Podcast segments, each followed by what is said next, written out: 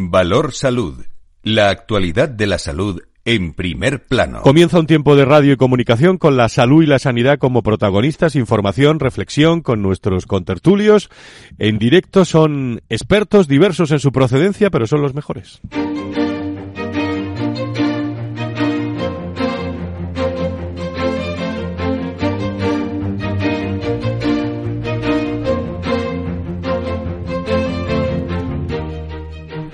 Valor Salud es un espacio de actualidad de la salud con todos sus protagonistas, personas y empresas.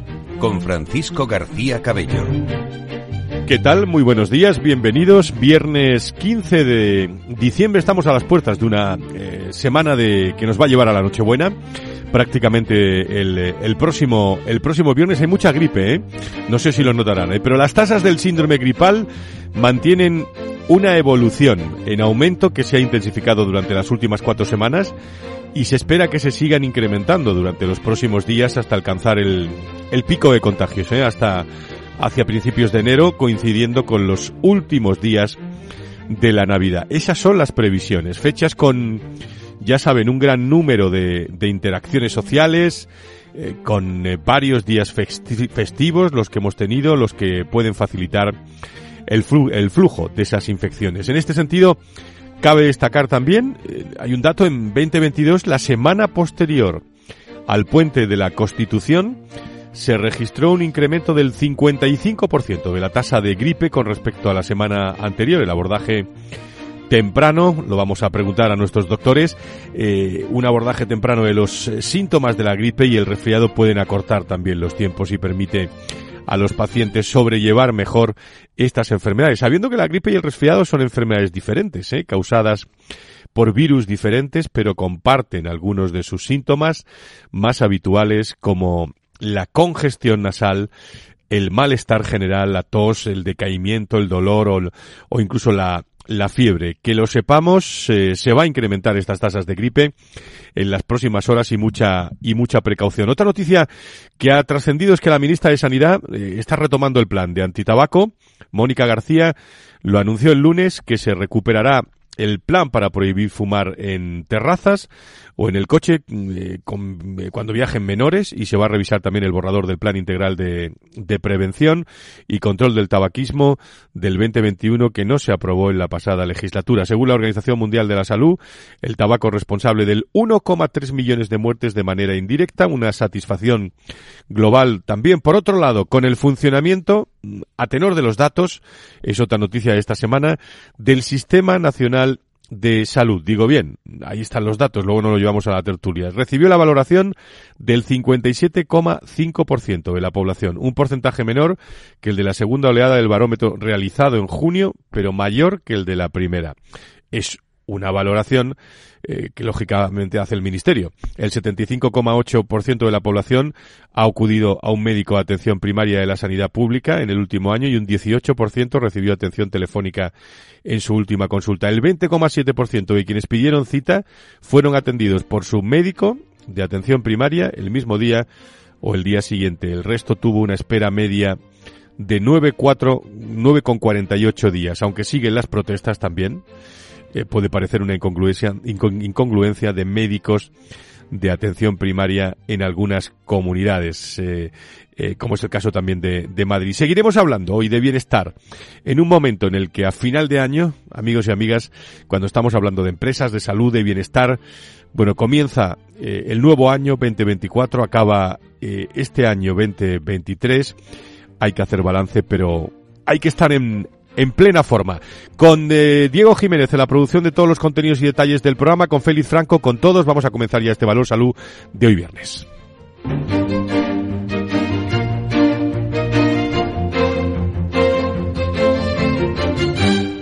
Valor Salud. La actualidad de la salud en primer plano. Vamos a saludar a los contertulios del primer café de, de, la mañana de este, de este Valor Salud, que no son otros como los conocen muy bien, que Fernando Mugarza, director de desarrollo del, del IDIS, querido doctor de cabecera en este programa. Querido doctor, ¿cómo está usted? Muy buenos días. Muy buenos días, Fran. Aquí, aquí estamos esperando ya este fin de semana previo a la Navidad, que ya se está acercando a marchas forzadas. Ahora le pregunto sobre la gripe y algunos consejos. Usted que nos da muy buenos consejos, especialmente a los que vamos cogiendo gripe durante, durante todos estos días. Eh, también está Carlos Rus, el presidente de la patronal de la sanidad privada en España. Don Carlos, muy buenos días, bienvenido. ¿Qué tal? Muy buenos días, Fran, Fernando. Un placer, compañeros. Muchísimas gracias. Nacho Nieto, experto en políticas sanitarias, es consejero de salud de, de La Rioja que se le ha visto en todos los sitios de salud y sanidad esta semana. Eh, ¿Cómo está usted, don, don Nacho? Buenos días, don Francisco. Buenos días. Es verdad, Pues se, le ha visto en todos los sitios. Bueno, ¿eh? pues en algún sitio hemos acompañado a, a los, a los amigos y a los que tienen algo que decir de, de la, de la sanidad y también un saludo para, para Carlos Rus. Oye, y enhorabuena por el vino del otro día de Aspe y, a- y por supuesto a nuestro- al doctor de cabecera. Qué bonito lo del doctor de cabecera. Hombre, es que es don verdad, Fernando. es que es verdad, eh, es nuestro doctor de, de- de cabecera. Me vayamos, gusta, me gusta. vayamos por partes. Eh, todo el mundo en el, en el, en la, en el cóctel de Navidad, ¿no, Carlos? De, de la salud y de ASPE en el miércoles en la capital de España. Bueno, es, es nuestra intención que sea un punto de encuentro con todas aquellas personas con las que eh, trabajamos, con las que, colabo- que colaboran con ASPE y, al- es una pequeña forma de agradecerle pues esa ayuda, esa colaboración, esa aportación, ¿eh? o que estén siempre a, a- disposición y hacemos un, un evento que tiene ese, ese planteamiento más lúdico, de encuentro, de celebrar ese cabo otro año, que lo seguimos haciendo juntos, ¿eh? Eh, y que vamos a empezar otro también, yo creo que con muchas ganas y mucha fuerza. Eh, mm, don Fernando, el, eh, el- la gripe, el, bueno, son fechas en las que nos anuncian tasas también de síndrome gripal que mantienen una evolución en, en aumento. Situación normal, ¿cómo, cu- ¿cuál es la, la- la previsión, los datos, la reflexión que hace? Eh, en, en este- en estas épocas y en estos tiempos, ¿no? Que se va aproximando ya el invierno, ¿no? Esa estacionalidad. Bueno, todos sabemos que las infecciones respiratorias, fundamentalmente víricas, pues eh, tienen ese recrecimiento y parece ser, bueno, por lo menos por lo que he leído, que este año pues viene con un poquito de adelanto este este este periodo de gripe, ¿no?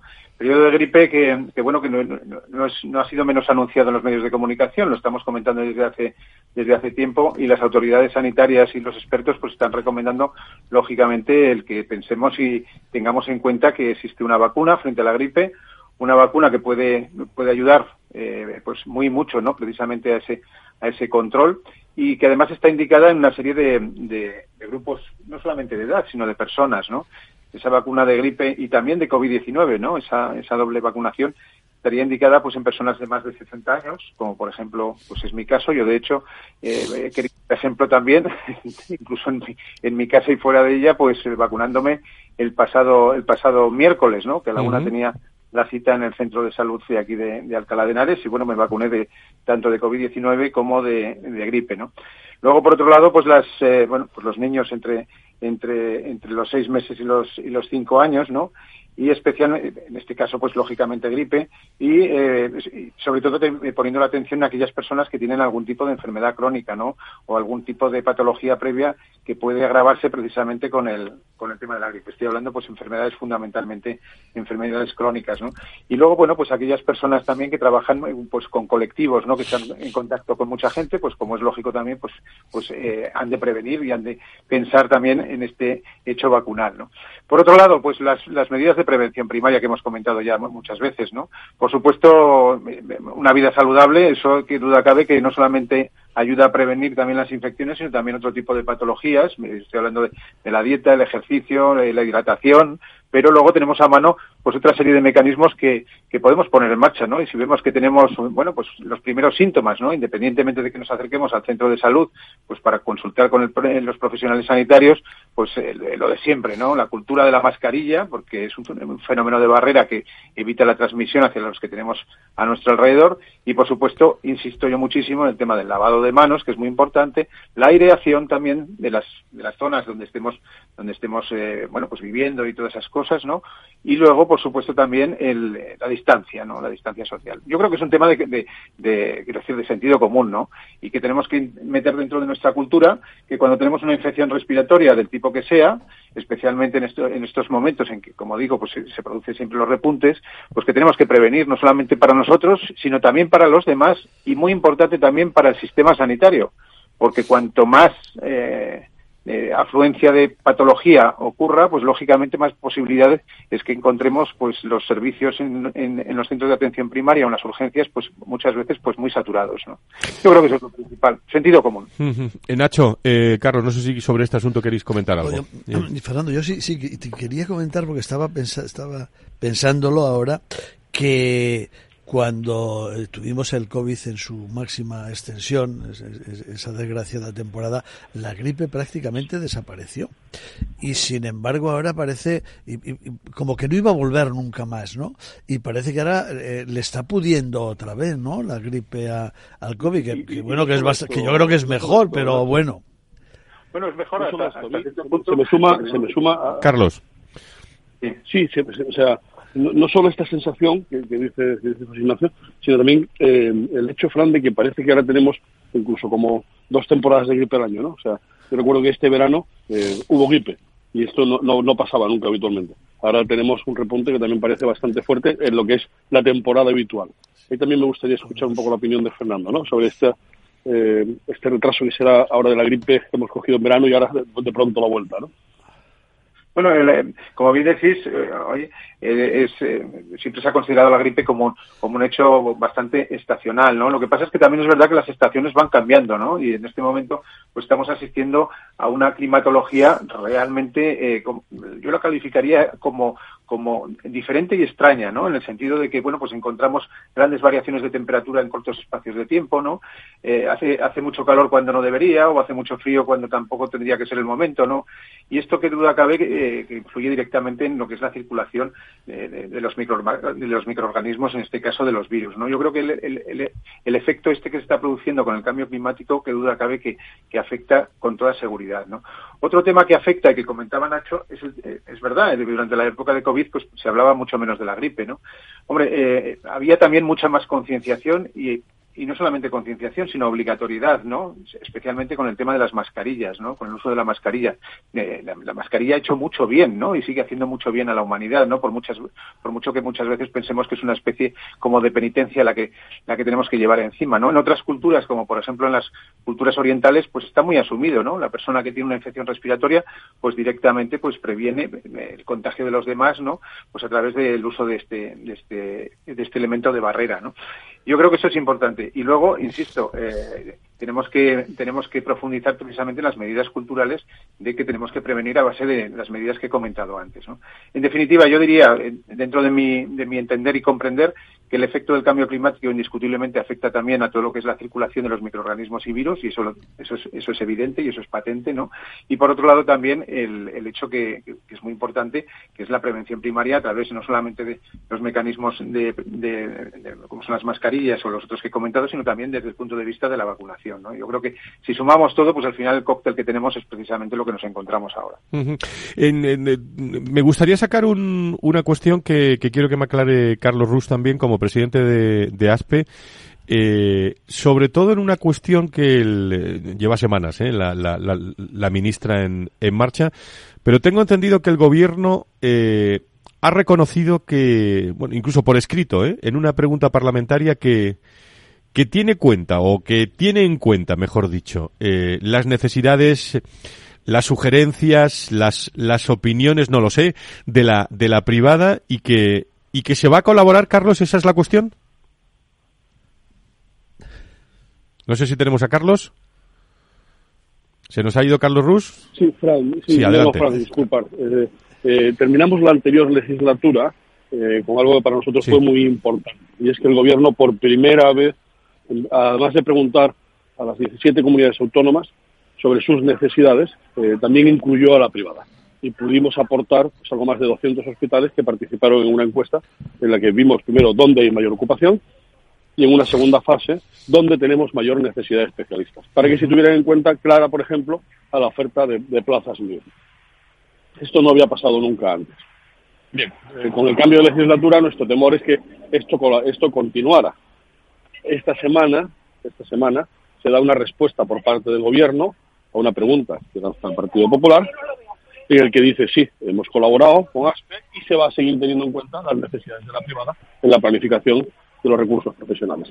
Porque para nosotros es una alegría ese reconocimiento público, eh, no tanto por un reconocimiento que se haga a la institución, sino por el hecho de que se mantenga esa línea de trabajo. Al final, recordemos, si hacemos el 42% de las intervenciones quirúrgicas, por dar un dato, y no se cuenta con nosotros, al final la planificación no podrá ser nunca correcta. Eso es un mensaje optimista de cara a las próximas conversaciones que se puedan mantener, ¿no? Sin duda, sin duda es un primer paso que para nosotros es bueno, marca una buena. Muchas veces nos preguntan, Frank, qué vamos a decirle a la ministra cuando nos sentemos. Pero vamos a decirle que vamos a seguir a disposición como recurso privado que somos y que queremos seguir colaborando y estoy seguro que, tendremos puntos de encuentro. Muy bien. Eh, sobre esto, ¿alguna cosa eh, que queréis comentar, Nacho? No, yo, eh, yo a Carlos, que ya se lo, lo hemos comentado alguna vez, ¿no? Yo en fin, no lo tengo, no lo veo tan claro, aunque hay, eh, hay que esperar y es lo que, lo que debía ser. Y bueno, yo solo le diría, no te fíes mucho. esa, esa reflexión es, pura de... Yo estoy leyendo declaraciones de la ministra, lo que se dice por un, lado y por otro, y veo muchas contradicciones, veo cosas y veo algunas interpretaciones que se hacen que, bueno, que, que ojalá, pero que desde luego Mm, ha tenido que cambiar mucho. Es verdad que, que, ser ministro no es lo mismo que no serlo, ¿no? Para, para tener que adaptarse y para tener que, que algunas cuestiones, en fin, pasarlas un poquito por ciertos tamices antes de, de llevarlas a cabo, e, evidentemente, pero, pero todavía queda camino, todavía queda camino. Ojalá vayan las, las, eh, vayan las cosas por ahí, porque no sé si va a servir mucho lo que había pasado hasta la, hasta la pasada legislatura, que tampoco fue demasiado. Cerramos este, este tema. Fernando, no sé si quieres comentar algo sobre este asunto. No, yo creo que mis dos compañeros, tanto, tanto Nacho como, Carlos, pues absolutamente acertados, ¿no? En el sentido de, esto, mala solución tiene si no somos capaces de, pensar en que nuestro sistema sanitario, como decimos desde la Fundación, no es un sistema sanitario único, ¿no? Con una doble provisión y un doble aseguramiento, pero un sistema sanitario único en el que el paciente es único, porque el paciente es el mismo el que va a la sanidad pública o el que va a la sanidad privada, y los profesionales sanitarios también son únicos porque se forman en las mismas facultades, en fin, etcétera, etcétera. Entonces, eh, eh, bueno, plantear, plantear diatribas, ¿no? Desde el punto de vista de, por ejemplo, de las listas de espera, del acceso, pues eh, no teniendo en cuenta a lo mejor todas las capacidades de todo un sistema, como bueno, de todo un entorno, como es el entorno sanitario privado, pues hombre, difícil solución se le puede dar cuando estás prescindiendo de una serie de recursos que serían imprescindibles, ¿no?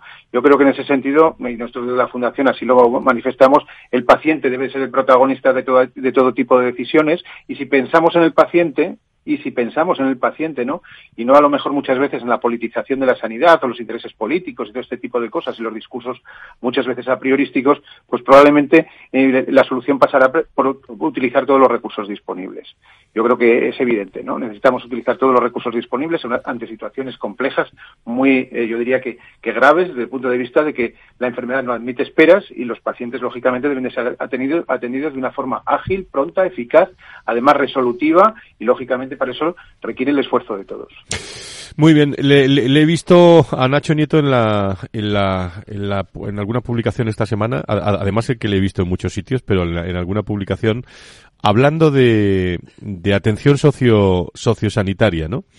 Eh, entre los mensajes que, quisiste lanzar estaba el de diferenciar entre centros sanitarios de los servicios sociales o dependientes. ¿Por qué, ¿Por qué se tiende a confundir, Nacho? No, pero no es, que, no es que hay que diferenciar, es que son distintos. O sea, es que mm, no tienen nada que ver y además están pensados así, eh, están preparados para, para actuar así y es, y es como tiene que ser. Eh, ¿Qué sucede? Pues que en determinados momentos, ante determinadas situaciones y ante determinadas necesidades, pues a veces no se emplean los términos con la exactitud y con el rigor que se deberían que se deberían utilizar.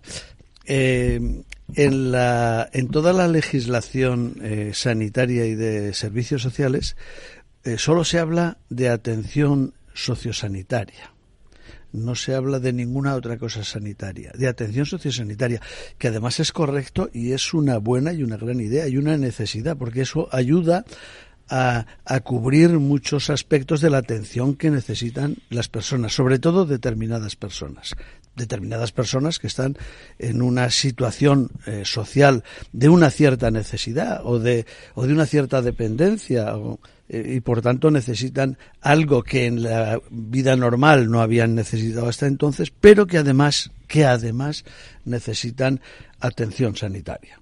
La misma situación sanitaria en una persona puede requerir esa atención sociosanitaria y para otra persona no. Esa es un poco la cuestión ayudó mucho el, el, lío del COVID, ¿no? Y empezó a llamarse centro sociosanitario a todo, a, todo lo que habíamos conocido hasta ahora como un centro social, incluso se hablaba de residencias sociosanitarias. Y como tales no existen. Es que no pueden existir, es que no hay ningún centro en este país que hasta hoy, si mañana cambia la legislación, eh, diremos otra cosa, pero que hasta hoy pueda ser acreditado, que es algo esencial tanto en, los centros sanitarios como en los centros sociales, que tienen que estar acreditados para poder ser ese centro. Eh, eh, estamos en este primer café de la mañana. Despido a Carlos Ruz, que se tiene que meter en una reunión, eh, al presidente de la patronal. don Carlos, buena, buena semana. Nos escuchamos el viernes. Gracias muy buen fin de semana y si no nos eh, vemos antes o no nos escuchamos, también desearos una, una feliz Navidad a todos. Efectivamente, una feliz, feliz Nochebuena uh, y feliz Navidad a todos. Muchísimas gracias. Igualmente, don Carlos, igualmente. desde el IDIS, Fernando, eh, ¿con qué, con qué arranques o qué retos tenéis para, para este 2024 que está ahí ya a la vuelta a la esquina? Bueno, pues la verdad es que va a ser un año intenso, ¿no? Intenso en actividad también y en estrategia eh, vamos a continuar con nuestros informes clásicos, ¿no? Con nuestro aportando valor, a todo lo que aporta la, sanidad de titularidad privada a lo que es el sistema sanitario. Vamos a poner un énfasis muy especial, precisamente lo que estaba comentando Nacho, ¿no? En todo, en todo lo que es el aspecto sociosanitario, ¿no? En esa linealidad de lo que es la biografía de salud de un paciente. Quiero decir que es desde que nace hasta que finaliza sus días y muchas veces ese final se produce pues en, entornos eh, residenciales, ¿no? Sociosanitarios. Por lo tanto, ese, va a ser un motivo de atención muy especial. De hecho, queremos también desarrollar la, el, reconocimiento de calidad, ¿no? la QH sociosanitaria en ese, en ese, en ese contexto, ¿no? Queremos también profundizar en los temas del emprendimiento privado en sanidad, en esa transversalidad, no solamente pensando en la vertiente asistencial o aseguradora, sino incluyendo todo lo que es el emprendimiento privado en sanidad, que es un entorno muy rico, con un Producto Interior Bruto pues muy, muy significativo y que queremos también, y con una eh, capacidad de, generación de empleo también muy grande, por lo tanto de riqueza para el país y por supuesto de salud, ¿no? Y luego, por último, pues continuaremos también con todos los temas de innovación, de transformación digital, el proyecto de interoperabilidad, en fin, como ves, pues muchísimas cosas que nos llevarán hasta, hasta ese 31 de diciembre del 2024.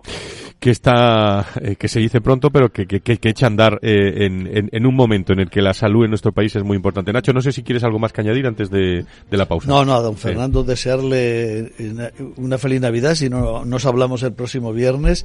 Y no, pero quería, quería, eh, si no estoy equivocado, el, el, barómetro, el barómetro sanitario lo encarga el ministerio, pero lo hace el CIS. Es verdad, sí, sí. tienes, toda la razón. Tienes toda la razón. Que nos ha llevado siempre de cabeza. Esa matización, sí, señor. Eh, don Fernando Mugarza, director de desarrollo del IDIS. Eh, querido doctor, una feliz Navidad eh, enorme y, y, nos seguimos escuchando en esta tertulia de la mañana. Muchas para vosotros.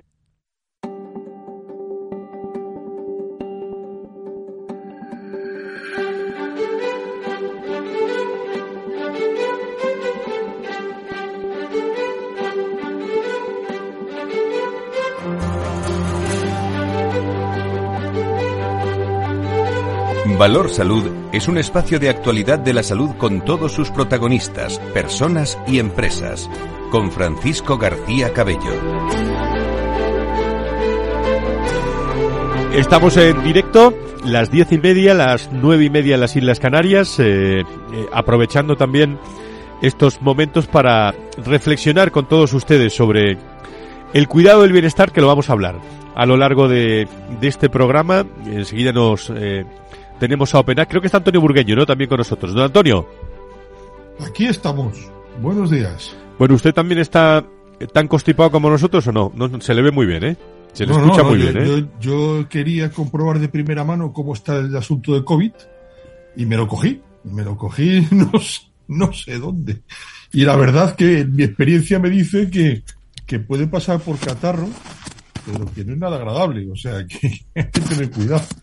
Así que bueno, catarro no, por gripe. Sí, ¿no? Y se además... puede confundir. El problema es que se puede confundir, pero claro, si tú no te haces la prueba porque crees que es una gripe, lo andas contagiando a todo el mundo pensando que contagias una gripe, que tampoco está bien.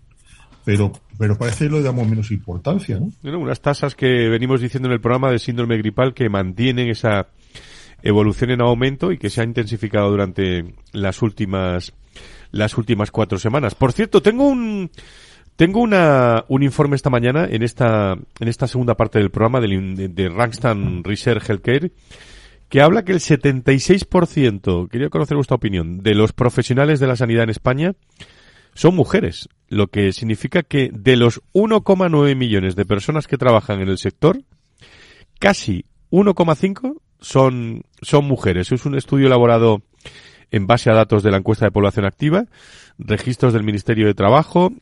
No sé cómo veis las tendencias en este, en este sentido. ¿Vamos a seguir así?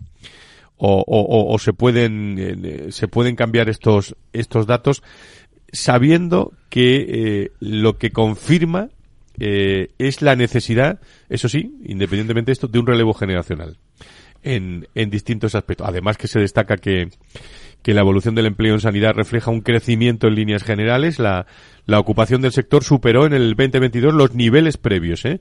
a, la, a la pandemia. ¿Qué me podéis eh, o cómo podemos reflexionar estos, estos datos, Antonio, Nacho? Bueno, lo primero es saludar a Nacho. Buenos días, Nacho. Buenos días, Antonio. Y, y, y, y a ayer nos y- vimos, y- ayer nos vimos. Nos vimos, nos, vi- vimos. vimos, y- nos, nos- nos- iba a decir nos tocamos, nos saludamos personalmente, nos dimos la mano. Sí, es lo que tienen estas fiestas tipo ASPE que, que nos permite saludarnos a todos y es, agra- es agradable, ¿no? Porque Ya aparte has de dicho todo dónde trabajo, nos vimos. Bueno, pues, eh, eh, a ver, respecto a la, a la fe- feminización de la, de la sanidad, yo creo que es una circunstancia a, a tener en cuenta porque, porque está cambiando la forma de, de, de entender la medicina y de entender cómo, cómo plantearse la profesión, ¿no? Y eso, pues, es una circunstancia que está impactando, ¿no? El médico que antes eh, era cabeza de familia, a lo mejor puede serlo también, evidentemente, pero era cabeza de familia y está por la mañana en el hospital, luego por la tarde y hacía guardia hasta el fin de semana si necesario, pues ahora sus prioridades son otras, hay que entenderlas, respetarlas, adecuar la sanidad a ello. ¿no? Y bueno, pues, pues eh, es, es, es un tema a tener en cuenta. Lo que no sabía que llegaba a un 76%. Sí, sí. Sabía Eso que era, por eso era mucho, pero, pero no lo sabía. No sé, yo la verdad que para esto hace falta una bola de cristal que yo no tengo, no tengo la más mínima idea, pero se me ocurren dos cuestiones, ¿no? La primera es que ha habido eh, algunos, algunas profesiones sanitarias, como ha sido la enfermería, que ha sido desde ser absolutamente femenina hasta, bueno, ahora sigue siendo inmensamente mayoritaria femenina. Eh, ha pasado lo mismo con la medicina y yo creo que teniendo en cuenta esas cosas tenderán a estabilizarse un poco, pero será difícil que cambie radicalmente en, en unos cuantos años. Seguirá, seguirá habiendo en conjunto yo creo que más mujeres, pero no sé muy bien por qué sí o por qué no, más que estas, estas cuestiones que, que, que indico, ¿no? Que más, Ujú. más- más bien eh, para tertulia que, que con Sí, ningún son- rigor científico, pero bueno, ahí están. Sí, sobre todo, eh, ¿creéis que... eh, ¿Por qué en la sanidad no, no, no, no existe esa brecha de género que, que encontramos también en otros sectores? Eh, o bueno, no sé si consideráis que la hay, esa brecha de género. A ver, como, como dice Nacho, estamos en tertulia. Y, y, y sin Estamos en tertulia. científico, No, pero es que- lo que estamos diciendo, pero. Es que la ha habido, es que la ha habido, pero ha, ha sido una brecha de género hacia el, hacia las mujeres. Pero la teoría, No. la teoría eh, de comentario es, es, es obvio, es decir, parece que hay que coger las, las, las tasas de resultado en- académicos y parece que las mujeres tienden a sacar mejores resultados que los que los que los hombres en general, ¿no? Y, y, y esta profesión que se selecciona en la entrada de la profesión por, por, por no- nota y es muy exigente el Ujú. estudio, pues parece que puede, puede ser una consecuencia de esa evolución que están teniendo los rendimientos académicos en, en, en, en- etapas más tempranas del estudio, ¿no? Eso, vuelvo a decir que no tenemos ningún dato científico, pero parece que tiene sentido, ¿no? Y luego, pues, se está haciendo una profesión muy diferente, ¿no? Una profesión donde, donde, bueno, la vocación no deja de existir, pero se está eligiendo más precisamente por, la, por, por el rendimiento económico. Esa falta de una vocación que pesa menos, pues también lleva, conlleva esos sacrificios que, que conlleva siempre la población, la, profesión. Y lo digo como hijo y nieto de médico, donde, donde, donde, donde, la profesión no tenía absolutamente ninguna hora, ¿no? Y que tú no eres, y que tú no eres médico. Y yo no soy médico. mi, mi, mi, madre guardaba un papel de un regalo que le hizo a mi padre que decía al de la profesión sin horas. Yo era un niño y veía que mi padre no tenía horas de trabajo y lo aceptaba y le admiraba por aquello, ¿no? Entonces, bueno, pero no estoy diciendo que fuera mejor aquello ni mejor esto, ni mucho menos, que nadie me lo interprete por ahí. ¿Y cómo se anima? ¿Cómo se puede atraer a las nuevas generaciones? Eh? Es, verdad que ha cambiado radicalmente y, bueno, ya de la vocación, eh, no sé yo, eso sí que es complicado hablar. Aquí sí que necesitábamos especialistas que nos digan qué es la vocación y cómo Pero es muy interesante, eh, sí, sí, sí. Sí, pero ¿cómo está? ¿Qué peso tiene o deja de tener? ¿Tienen vocación actualmente o no? ¿O, o, cómo? Porque seguro que vocación sí, pero tienen que vivir, ¿eh? No, no, pero es que la vocación también ha cambiado, exactamente. Si vocación con V o vocación con B de boca. eso es buena, eso es buena. Hombre, lo, lo, lo, del reemplazo generacional hay que encontrar como en todos los sectores, ¿no? Ese employer branding o ese, o esa atracción hacia el sector. La pandemia lo ha hecho mucho. Hay mucha vocación por, por, por ser médico en, en este, en este país, pero evidentemente hay que encontrar ese equilibrio de, de, de, de, retribución, de, la cantidad de horas. los, equilibrios cuesta mucho conseguirlos. ¿eh? O sea, pasamos, el, la ley del péndulo funciona muy bien de un extremo al otro, no se queda en medio. Entonces, eh, ¿qué sería el equilibrio? El equilibrio siempre es muy, muy difícil conseguirlo. Antes, eh, la vocación era porque no hacían otra cosa en la, en toda su vida, es que solo eran médicos y se dedicaban las 24 horas a ser médicos. Y, y creo que lo digo correctamente y digo médicos sin, sin necesidad de poner eh, la roba ni nada de eso, médicos, médicas ni nada parecido, porque la inmensa mayoría eran hombres. Eran hombres. Eh, entonces, eso evidentemente ha cambiado. Vemos que en los, en los hospitales, los cada vez hay, hay más mujeres, en, como digo, en algunas profesiones son inmensamente mayoritarias, pero eso yo creo que logrará un cierto equilibrio, pero no sé cuándo. Dejadme que llame a una mujer, eh, eh, a Sandra Toro, que es responsable de comunicación de, la, de, la, de la patronal, eh, un detallito de, de ilustración en este en esta estampa radiofónica y es que como se dio cita el miércoles todo el mundo en el sector de la salud y la sanidad en el en el cóctel de Navidad de la sanidad privada en España de de Aspe ha llamado para que nos haga una foto radiofónica o menos cuente quién estuvo quién estuvo por allí. Sandra, ¿cómo estás? Muy buenos días, bienvenida. Buenos días, Fran. Buenos días a todos, a nuestros oyentes. Todo, todo salió muy bien, ¿no?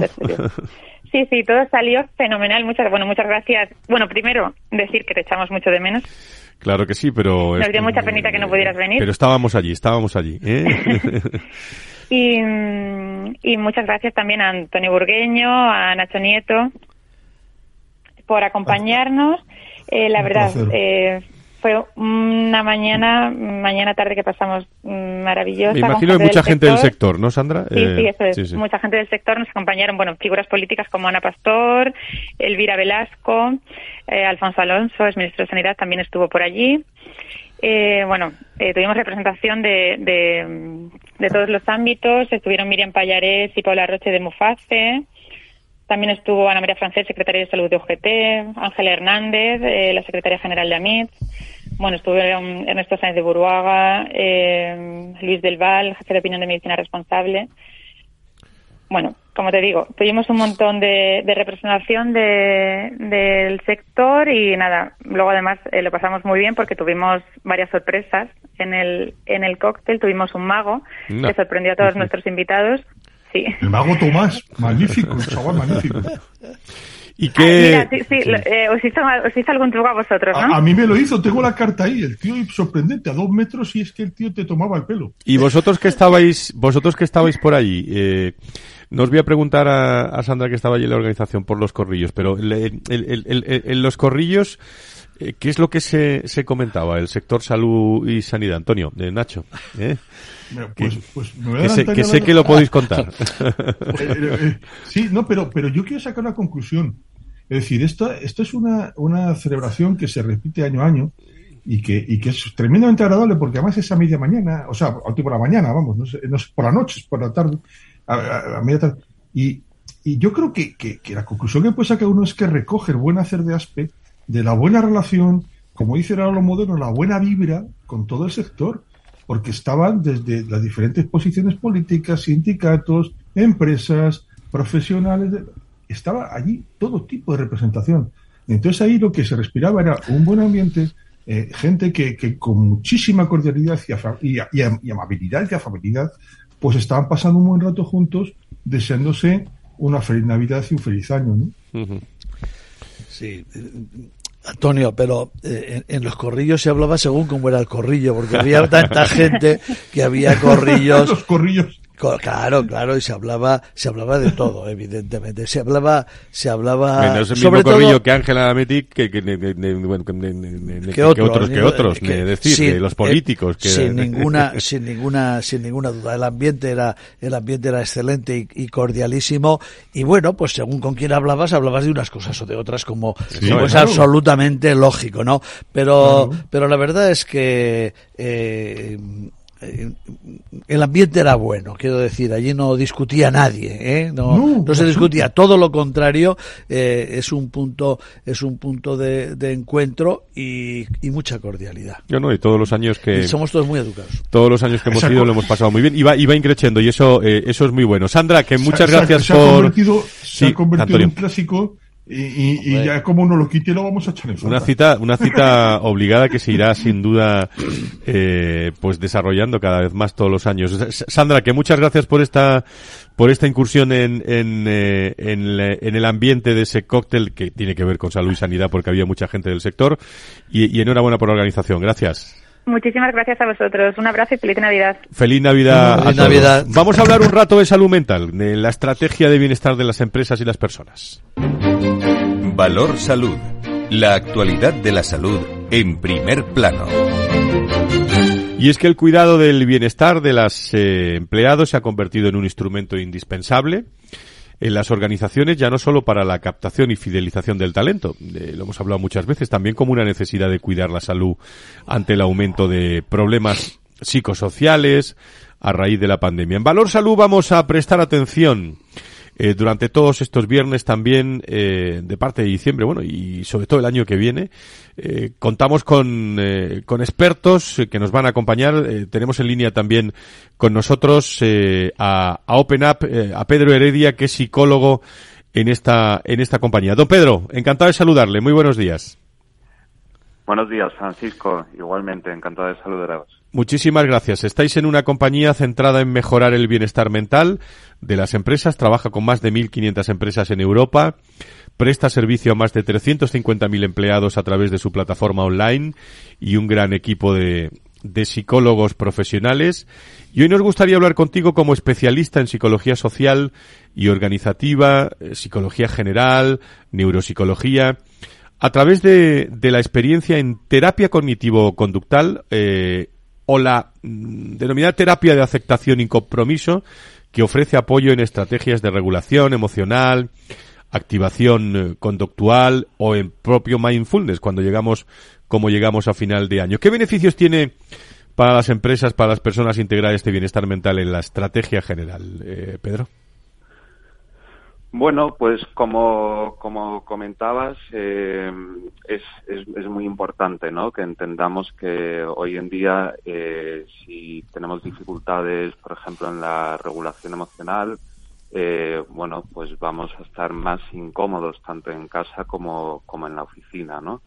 Eh, vemos, hay un estudio reciente que publicó UGT donde el 15% de las bajas eh, médicas son por enfermedad mental y el coste para la empresa es alrededor de unos 2.000 euros. Entonces, eh, bueno, pues vemos que eh, cuando, cuando implantamos estrategias de, de, bienestar mental en las empresas, se reduce el absentismo, esto ya es un beneficio económico para la empresa, Vemos que los equipos son más cohesionados también, porque al, ser más abiertos, al poder hablar más sobre cómo se encuentran, eh, eh bueno, emociones, pues tienden a estar más cohesionados, ¿no? Y a la vez yo me encuentro mucho con, situaciones en las que la gente le cuesta mucho concentrarse, por ejemplo, en el trabajo porque está con preocupaciones que, bueno, pues que, que, nos cuesta cuando estamos pensando en cosas de casa o, preocupaciones mismas nos cuesta centrarnos más en el trabajo. Desde Open Up, por ejemplo, lo que facilitamos es el acceso eh, para que este absentismo eh, no se produzca. Dinos algunas acciones así eh, para fomentar esta cultura del bienestar físico, mental en, en el día a día en el trabajo. Pues desde Open Up, por ejemplo, como apoyamos es con sesiones con psicólogos. Los empleados pueden acceder hasta 30 minutos antes de una sesión para hablar con un psicólogo tenemos sesiones individuales de mindfulness también. Eh, a nivel grupal también hacemos muchas acciones con talleres, por ejemplo, eh, desde temas de regulación emocional a, a, facilitar que los managers puedan trabajar eh, mejor en equipo.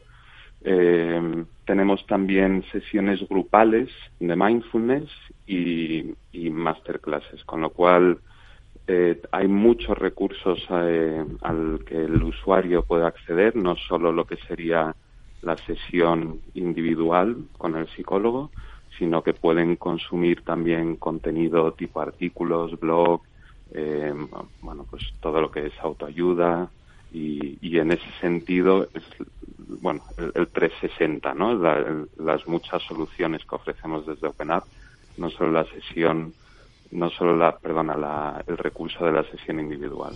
¿Y, algún desafío, eh, Pedro, o, dificultades que encontráis las empresas a la hora de, o que encuentran, mejor dicho, las empresas a la hora de implementar estas estrategias? Eh, iba, a preguntar por resistencias. ¿eh? Sí, bueno, yo creo que sobre todo en España todavía vemos mucha resistencia en general a la hora de ir al psicólogo y eso también se traduce en que las empresas eh, bueno, pues eh, a la hora de establecer estrategias que beneficien el, el, bienestar mental, eh, todavía hay algo de tabú, ¿no? A la hora de hablar con un psicólogo, porque todavía tendemos a creer que eh, quien va al psicólogo no está bien de la cabeza, digamos, o que hay una patología. En nuestro caso no es así y lo que fomentamos es esa accesibilidad, esa facilidad de acceso eh, pero es verdad que desde la pandemia vemos que ha cambiado mucho esto, ¿verdad? Eh, en la pandemia estábamos cada uno en casa y, y eso hizo, yo creo, que, tendiéramos más a conectar con el otro, a preguntar cómo estás, ¿no? Y, y, y bueno, se, se difuminaron también mucho las barreras entre lo que es el espacio de trabajo y el espacio personal y eso nos ha hecho más conscientes pero todavía queda mucho tabú a la hora de acceder al psicólogo. Yo creo que los beneficios son o, pueden ser más bien intangibles para una empresa. Entonces, eh, a lo mejor el, el no ver ese beneficio tan tangible que a lo mejor puede ser una mayor facturación, pues todavía puede crear alguna resistencia a la hora de implementar estas estrategias. Y también tenemos que tener en cuenta que la, el bienestar mental ya no es cosa de casa, no es algo individual, sino que si todos nos involucramos, bueno, pues todos podemos facilitar y ayudar. Por último, Pedro, desde Open, darnos algún consejo eh, para los que estén en, esta situación sufriendo estrés, ansiedad, algún problema de, de salud mental relacionada también, sobre todo con el, con el, con el trabajo. Otro día hablaremos del absentismo, que también es, eh, es un dato importante. Digo, incluso en, en algunos sectores del ámbito de salud. Sí, bueno, yo como consejo, a ver, diría, si, si estamos hablando de estrés, si estamos hablando de ansiedad, o en general si estamos hablando de una dificultad eh, a nivel emocional, yo diría que lo primero que tenemos que hacer es aceptar, ¿no? O sea, la ansiedad tendemos a verlo como algo negativo, por ejemplo. Entonces, si es algo negativo, ¿quién quiere algo negativo, verdad? Pero la ansiedad forma parte del día a día y es una emoción normal, eh, igual que la tristeza o igual que la alegría y cuanto más nos acerquemos a la emoción, más entendamos por qué está ahí, eh, sabremos cómo le podemos poner solución. Pero si nos desconectamos de la ansiedad, no queremos verla, eh, va a ser mucho más difícil la experiencia, va a ser mucho más incómoda, digamos. Así que aceptemos un poco más como normal el que podamos tener diferentes estados emocionales a lo largo del día y que, y que no pasa nada, que las emociones son temporales y que, y que todo se puede hablar y, todo se puede solucionar. Pues con ese consejo optimista nos quedamos por parte de, por parte de nuestro psicólogo de esta mañana en Open Up, eh, Pedro Heredia. Nos estamos acercando, viene bien, ¿eh? Eh, en estos días del año, esta reflexión con, con Open Up y con los psicólogos. Pedro, te agradezco mucho esta, esta reflexión y, y seguimos, seguimos avanzando sobre distintos temas estos viernes que son muy muy interesantes sobre todo que eh, bueno que nos demos cuenta que lo que tú has dicho no que las emociones son las que son y que hay que afrontar eh, hay que afrontar y ser ser realista en este sentido no exacto muy bien. Muchas gracias a vosotros muchas gracias. Un abrazo. Gracias. Feliz navidad. Feliz navidad Pedro. Gracias. La salud al alza. Valor salud.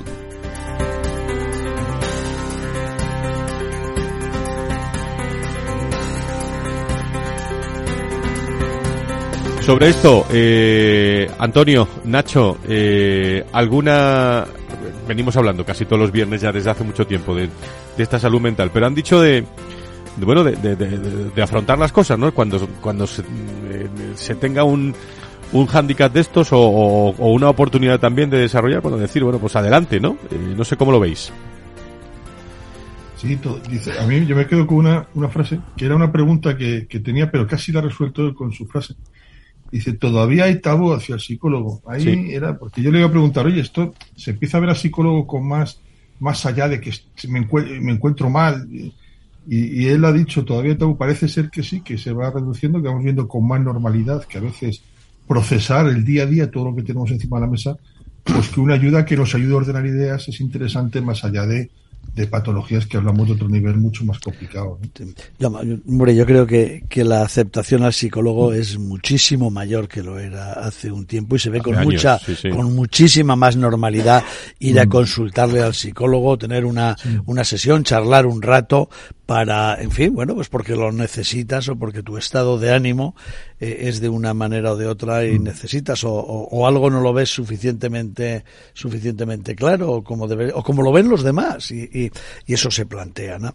Eh, e, eso eso es eso es cierto no a mí se me han quedado muchas preguntas en el tintero que, que hubiese hecho a ver porque en fin. El viernes lo tenemos otra vez. A, ver, a ver cómo, cómo eso, cómo se acepta en una empresa, si se hacen sesiones conjuntas entre, entre directivos y no directivos o solo, en fin. Yo creo que hay, hay muchas cuestiones aquí para ver, porque claro, eh, es verdad que es un, no es un bien, es, o es un bien intangible para, para la empresa, pero realmente cómo, cómo se, en fin, cómo se acepta eh, por, por, por los trabajadores, de qué tipo de empresa es algo que siempre yo creo que esto es mucho más fácil hacerlo en un tipo de empresas que en otras, según cómo sea la actividad y la organización del trabajo.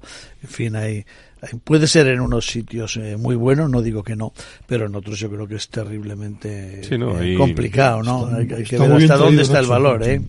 hay que ver hasta dónde está el valor, ¿eh? Con todo. Son las personas las que lo ponen en marcha, los, los líderes de las organizaciones. ¿eh? Sí, y tiene que ver lo que estoy diciendo. De, qué organizaciones y entre quiénes? Claro, claro, claro. Ahí vamos a ver. La cultura, la cultura organización, sí. La cultura organización permite esto, ¿no? Bien traído, sí. Exacto, pero es que la cultura de las organizaciones como la cultura, la cultura liderazgo que, dice, que, dice, Sí, sí, no, pero es que como, como de otras muchas cosas tiene que cambiar radicalmente. Está en la salud, ¿eh? Hasta en la salud. Y luego, eh, eh, además de, lo, de la atención sociosanitaria en la que me he visto metido en los últimos tiempos, no voy a hacer propaganda de nada, ni siquiera de, mi, de mis entrevistas ni de mis artículos, pero otra cosa que a mí también me preocupa muchísimo, las dos, es, la salud digital, eh, en su más amplio sentido, y las dos es por el futuro que tienen, pero tienen futuro porque necesitamos de ellas de una manera imperiosa y absoluta. De eso vamos a hablar mucho el año que viene. Vamos a la remetería, me están esperando por allí. Con vistas al fin de semana, Clínica Rementería le trae la noticia de salud visual para este fin de semana. Eh, ¿Sabías que la visión borrosa puede ser síntoma de cataratas en, eh, en los ojos? Por eso conviene también hacerse revisiones periódicas para detectarlas eh, cuanto antes en Clínica Rementería. Son expertos en cirugía en cataratas. Te ofrecen las últimas técnicas quirúrgicas y la solución que mejor se adapte a ti y a tu estilo de vida. Te puedes informar en el 91 308 38 38, 91 308 38 38 o clínicarementería.es. En Clínica Rementería curan tus ojos y tratan personas. Clínica Rementería le ha traído la noticia de salud visual para este fin de semana. Pues nos vamos, eh, Nacho, Antonio, eh, nos vemos el, eh, nos felicen, vamos, yo os felicitaré el viernes que viene también, el, eh, pero que el, que feliz, feliz Nochebuena, feliz, feliz Navidad. Vamos, vamos pasando la gripe bien, ¿eh? Vamos pasando la gripe bien, ¿eh? De momento, Vamos de pasando, momento. Yo no me, no me voy a quejar después de oírle de oírle a Antonio y de verte un poquito a ti, eh, yo no me voy a quejar de momento. Y a ver si Estamos- estamos mucho que- mejor, estamos mucho mejor, Que el ¿eh? viernes, que el viernes con, nos podamos de Estoy, verdad. estoy muy cuidado por los doctores que hay alrededor. ¿eh? Antonio Burgueño. Estoy, est- estoy muy positivo, ya tengo inmunidad para una temporada. Eso es, desde luego, desde luego. Eso sin duda. Nacho Nieto, experto en políticas sanitarias y es consejero de salud de La Rioja, eh, director del proyecto Venturi, Antonio Burgueño, muchísimas gracias. Vaya lo que nos ha puesto don Félix Franco y para animarnos en, en la Nochebuena. Que sean felices todos. Buena semana. Adiós. Igualmente. Hasta el viernes. Adiós, adiós.